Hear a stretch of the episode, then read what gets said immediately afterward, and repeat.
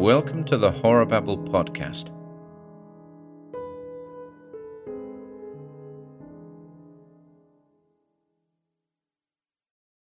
Eyes for the Blind by Frederick Cowles.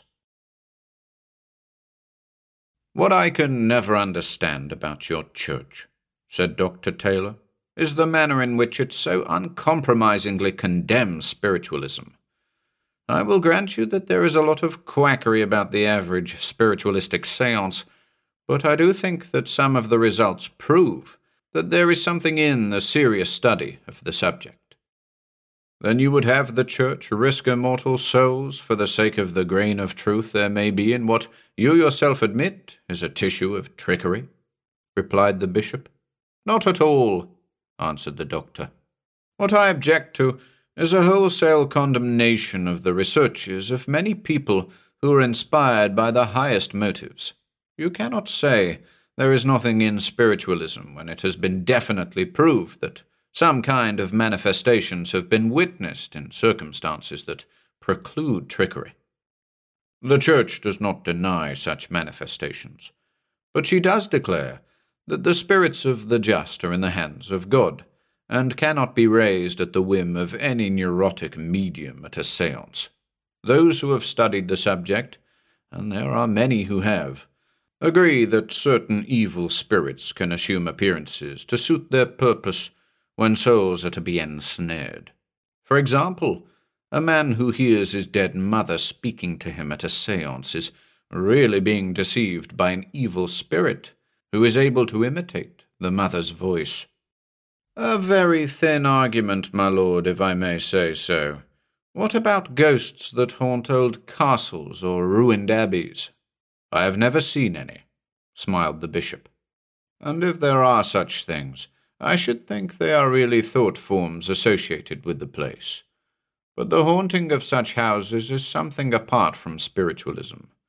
In that case, the things are actually there and are seen, or are said to be seen, without the assistance of mediumistic agency. In spiritualism, the ghosts are raised through a medium. There must be a human agent in the matter. The raising of spirits in this way is such a severe strain upon the medium that many of these people have been known to go mad. I will not deny that, but what drives them mad? Has it ever been proved that the evil spirits, which you say appear at seances, have actually taken possession of the faculties of a medium? I think I can answer that question, my lord, if you will give me permission, interpolated Father Placid. Perhaps the doctor may be interested in the tale of Sidney Jackson. Of course, answered the bishop. I had forgotten that case, and as you had the handling of it, you should certainly know all the facts. The little Benedictine lit his pipe and puffed away at it for a few moments. Then he began his story. It was nearly twenty years ago that Sidney Jackson first came to see me. He was then a boy of nineteen and wished to be received into the church. He struck me as being the ideal type of convert, serious and keen to know all the facts before he made his final decision. I remember that I was particularly impressed by his frank, blue eyes and his delicate artistic hands. I instructed him for over three months, and then he suddenly stopped coming to me. Naturally, I wrote to inquire what had happened, and he replied, saying he had decided against joining the church, as he had been convinced of the truth of spiritualism. I discovered that he had been brought into contact with Austin Lloyd, who, you may remember, was a famous medium just before the war. Lloyd had persuaded the youth that he possessed mediumistic powers, and the next thing I heard of Sidney was that he was giving seances in Mayfair. I wrote and warned him of the dangers he was courting, but received no reply to my letter. Then war was declared, and he joined the forces. Lloyd was killed at Mons, but Sidney came safely through and was the head of some spiritualistic church in London in 1919. In 1921, I was appointed chaplain to a certain prison. The governor was a Catholic, and he and I became very friendly. One day, He called me into his office and said, Father, we have a very curious case coming in tomorrow. Have you ever heard of John Dangerfield? I shuddered. Who had not heard of John Dangerfield? This monster had been convicted of the most vile crimes. His mania was to attack unsuspecting persons, often children, and gouge out their eyes. He had blinded five people in this manner, three of his victims being little children. He was also suspected of attacking quite a number of others. He had been proved guilty of these revolting crimes, but sentence had been suspended, as there were doubts regarding his sanity.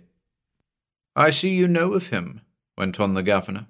Well, he is coming here tomorrow, and the doctor is going to have a lively time trying to discover whether he is sane or not. According to the report, it seems to be a case of dual identity. At times, the man is a low, gross villain answering to the name of Dangerfield. At others, he is a very bewildered gentleman who claims to be Sidney Jackson. I must have given a start of surprise, which the governor noticed, and I had to tell him that I had once known a Sidney Jackson. Perhaps it is the same man, he said. Many people have come forward to swear that he is Jackson, a well known spiritualistic medium, and not Dangerfield at all. Yet when the witnesses declare him to be Jackson, he vows that he is Dangerfield. Clearly the man is insane, and I don't know why he should be sent here at all. The governor willingly gave me permission to see the prisoner as soon as he arrived, and the following afternoon one of the warders conducted me to Dangerfield's cell. One glance was enough. It was Sidney Jackson, but the eyes and hands seemed to be those of another man. Instead of the well remembered blue eyes and thin, delicate hands, this man's eyes were greenish brown in colour, and his hands were coarse and ugly. Yet he was certainly Sidney Jackson. Do you remember me, Sidney Jackson? I asked. He jumped to his feet with an oath, and, mouthing many foul curses and blasphemies, declared that his name was John Dangerfield. Undoubtedly he was quite mad, and the warder led me quickly out of the cell. We looked back through the grille. The man was still shouting curses, and those cruel hands were clawing the air as if the fingers were itching to tear something to pieces. The next morning, I heard that he had actually attacked one of the warders and endeavoured to push his fingers into the poor chap's eyes. Within two days, he was removed to one of the criminal lunatic asylums. The case rather preyed upon my nerves, and I could not dismiss it from my mind. With my superior's permission, I travelled up to London and visited the spiritualistic church where Sidney Jackson had officiated. The man in charge was suspicious of me at first, but when I told him the reason for my coming, he was more communicative. He told me that Jackson had been approached some twelve months before that date by the owner of some property in Scotland, who had invited him to conduct a seance in a haunted castle. Jackson had gone to Scotland, and it was after his return that the change in him had become evident. My informant gave me the name of the place in Scotland, and I went north on the following day. Ecclefane is off the beaten track, and I had to hire a car to take me there from Fort William. I found a tiny village with a grim old castle on the moors above. I was told that the castle was deserted, but the laird lived in a house about a mile from the village. He turned out to be a dour old fellow and not at all friendly. I asked him if he had been Sidney Jackson's host about a year ago. He admitted that he had, and I could see that he was mortally afraid of something. Would you like to tell me about it? I asked. Jackson is now in a criminal lunatic asylum and declares that he is really John Dangerfield. John Dangerfield! he exclaimed. Oh, God! Has it come to that? Now tell me the meaning of it all, I suggested. It was no fault of mine, the man groaned. I would never have asked him if I had even guessed at the consequences. I only wanted a chance to rid the old castle of its ghost.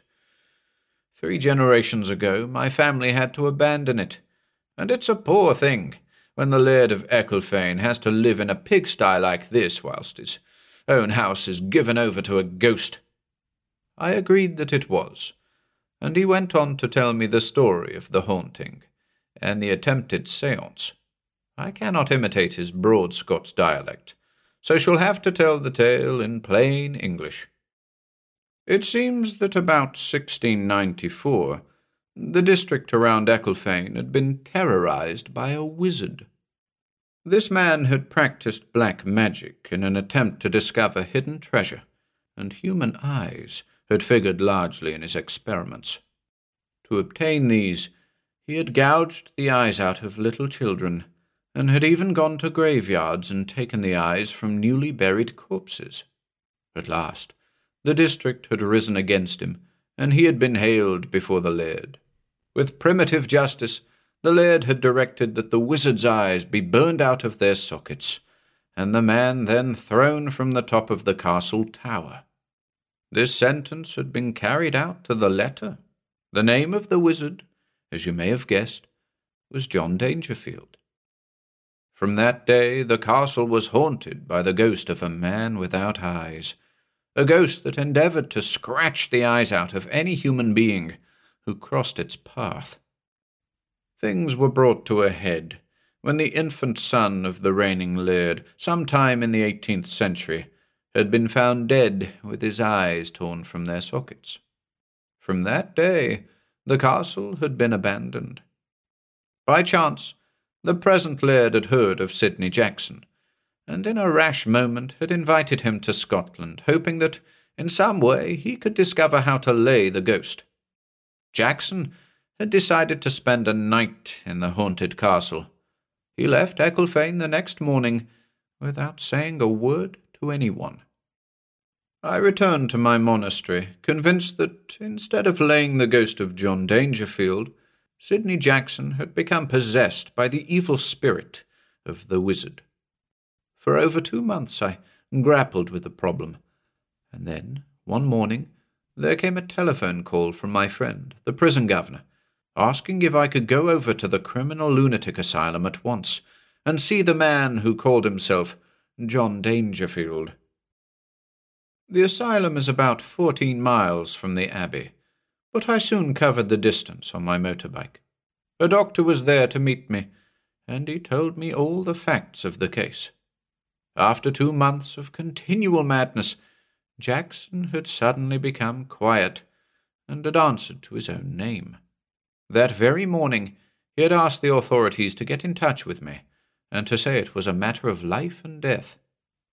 The doctor took me along to the cell where Jackson was confined. The blaspheming wretch I had interviewed two months before had changed into a cultured gentleman. Blue eyes looked into mine, and the hands were the delicate white hands I used to admire so long ago. He greeted me eagerly. Father, he exclaimed, it is good of you to have come. Please keep him away from me. If he comes back, I shall be doomed forever. If only I had taken your advice and had nothing to do with spiritualism. We talked for some time and it was obvious that he knew little of what had happened whilst he had acted as John Dangerfield. He expressed his desire to be received into the church, and I agreed to perform the ceremony that evening and to bring him the Blessed Sacrament in the morning. He hated my leaving him, but I had to return to the monastery for the necessary things. I was only away for a few hours, and fortunately he was still the same when I got back. I gave him a short instruction, went through the order of reception, administered conditional baptism, and heard his confession. Dusk had already fallen by then, and only a dim light filtered in from the corridor. Suddenly, as he was kneeling before me, I noticed a shadow on the wall. It was the silhouette of a bearded man, and he seemed to be creeping nearer and nearer to Jackson. The poor fellow noticed the shadow almost as soon as I did. Save me from him, father, he screamed. He will not let me go. Even as I looked, it seemed that a second pair of hands were forming over Jackson's. I lifted the crucifix and cried out, In the name of the Father, and of the Son, and of the Holy Ghost, I bid you return to the place from whence you have come. As I uttered the words, I was hurled across the cell by a powerful hand, and I distinctly saw two green eyes look balefully into mine. But I had won. Jackson was sobbing gently, but he was still Jackson, and the confession was finished without further incident. In the morning, I rode over with the Blessed Sacrament, and was relieved to hear that Jackson had passed a quiet night. He knelt reverently to receive the host, but just as I was about to place it on his tongue, a hand gripped my wrist and held it back. I managed to make the sign of the cross with the Holy Sacrament, and as I did so, my wrist was set free from the grip, and a most unholy howl echoed through the cell. But I, through the grace of God, had won. I knew it with absolute certainty, and I also knew that the foul thing from the grave could never approach Sidney Jackson again. And what happened to Jackson after he had been restored to his normal self? asked the doctor. The asylum authorities kept a very careful eye upon him, and uh, after three years he was released. He is now a lay brother in a community of enclosed monks in the Austrian Tyrol. An astounding story, exclaimed the doctor, and it only goes to prove the existence of such things as disembodied spirits. Ah, yes, said the bishop quietly. But I think you will agree that it also proves the wisdom of the Church in refusing to allow her children to dabble in the thing called spiritualism. I think it does, the doctor agreed.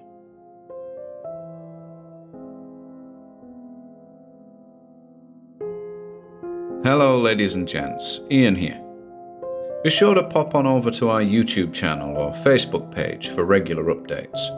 If you'd like to support our work, please consider taking a look at our Patreon or Bandcamp pages, or search for us on Audible. You'll find links to everything on our website, horrorbabble.com forward slash links.